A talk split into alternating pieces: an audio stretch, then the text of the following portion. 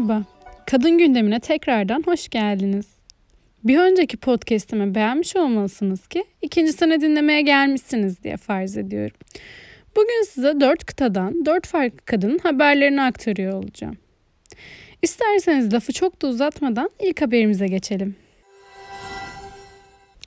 6 gün önce Afganistan'da Malala Maywand isimli kadın gazeteci aracında şoförüyle beraber vurularak öldürüldü.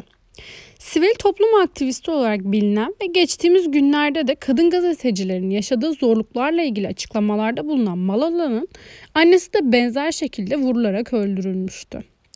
Konuyla ilgili soruşturmaların devam ettiği ve tetikçiye dair herhangi bir bilgiye ulaşılamadığı basına bildirildi. Geçtiğimiz ayda da Yama Seyavaş isimli kadın bir radyo muhabiri de aracında kurulan bomba düzeniyle hayatını kaybetmişti. Naya isimli bir medya kuruluşu, Malala gibi kadın medya çalışanlarına yapılan saldırıların amacının kadın gazetecileri korkutup sayılarını azaltmaya çalışmak olduğunu ve bu kadınların başka mesleklere yönelmeye zorlandıklarını belirtti. Dünya olarak her geçen gün teknolojiyle ileri gitsek de zihniyet olarak geriye gitmeye başladığımızın göstergesi olan bu olay ve olaylara nasıl tepki vereceğimi ben de şaşırdım. Sanmıyorum ama umarım faili bir an önce bulunur ve hakkında gereken yasal işlemler uygulanır. Bu üzücü haberimiz ardından isterseniz biraz daha yüzümüzü güldürebilecek farklı bir kıtadan habere geçelim. Her ne kadar toplumumuz tarafından pek bir saygınlığı olmasa, hatta hor görülse de seks işçiliği de saygı görmeyi hak eden bir meslek. Her ne kadar bilinmese ve gündeme gelmese de her gün onlarca seks işçisi cinsel istismara maruz bırakılıyor, yapmak istemedikleri şeylere zorlanabiliyorlar. Geçtiğimiz gün Yeni Zelanda'da seks işçisi olarak çalışan bir kadın kendisini cinsel istismara maruz bırakan bir iş insanı mahkemeye verdi. 2003 yılından beri seks işçiliğinin yasal olduğu ülkede bu meslekte çalışan insanların da hakları yasalar çerçevesinde korunuyor. Ve mahkeme sonucunda basana tam bir sayı verilmese de fail 6 haneli bir meblağ ile tazminata çarptırıldı. Kadının yaşadığı bu kötü olaya üzülsem de yasal haklarını araması, susup korkmaması ve yasaların da lehine işlemesine canı gönülden sevindim. Benzer yasal hakların ve emsal kararların darısı diğer ülkelerin başına diyor ve bir sonraki haberime geçiyorum. Gertrude Engoma isimli 26 yaşındaki Zambiyalı bir kadın geçtiğimiz hafta 8 yıldır kendisine evlenme vaadinde bulunan nişanlısına dava açtı. Başlık parasının ödendiğini ve bir çocuk sahibi bile olduklarını belirten kadın hala birlikte yaşamadıklarını ve mahkeme yoluyla da ilişkilerinin geleceğinin ne olacağını yasal yollarla öğrenmek istediğini belirtti.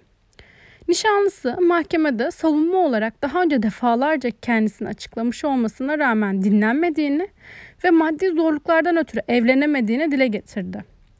Evli olmadıkları ve aralarında yasal bir sözleşmede bulunmadığı için dava kapatıldı. Şu zamana kadar gördüğüm en ilginç kadın haberi bu oldu resmen. Umarım çiftimiz maddi sıkıntıları aşar, uzlaşır ve hayatlarını birleştirebilirler diyelim ve diğer haberimize geçelim. Arjantin'de her yıl yaklaşık 38 bin kadın merdiven altı operasyon olarak tabir ettiğimiz yöntemlerle gebeliğine son veriyordu. Yasalara göre sadece tecavüze maruz bırakılan ya da riskli gebelik durumundaki kadınlara kürtaj hakkı tanınıyordu. Birkaç haftadır bu yasaya karşı çıkan aktivistlerin eylemleri sonucunda kürtaj yasası geçtiğimiz Perşembe günü Arjantin Parlamentosu'nun alt meclisinde 20 saatlik görüşmeler sonucunda değiştirildi. Yeni yasaya göre artık 14 haftaya kadar olan gebelikler kadının beyanı doğrultusunda sonlandırılabilecek. Süren görüşmeler boyunca parlamento binası önünde saatlerce bekleyen halkın büyük çoğunluğu alınan kararı sevinçle karşıladı. Yasaya karşı çıkan Roma Katolik Kilisesi de verdiği demeçlerde hükümetin yaşama hakkına saygı duymadığına dair söylemlerde bulundu. Arjantinli kadınlar hakkında ne kadar sevinsem de ülkemizin bu konudaki tutumunu düşündükçe canım sıkılmıyor değil açıkçası. Umarım benzer kararlar bizde de alınır da sevinçle duyurum buradan size haberi. Evet, bu haftaki Dünyadan Kadın haberlerimiz bu şekildeydi. Umuyorum ki beni keyifle dinlemişsinizdir. Bir sonraki Kadın Gündemi podcastimizde görüşmek üzere. Kendinize çok ama çok iyi bakın. Hoşça kalın.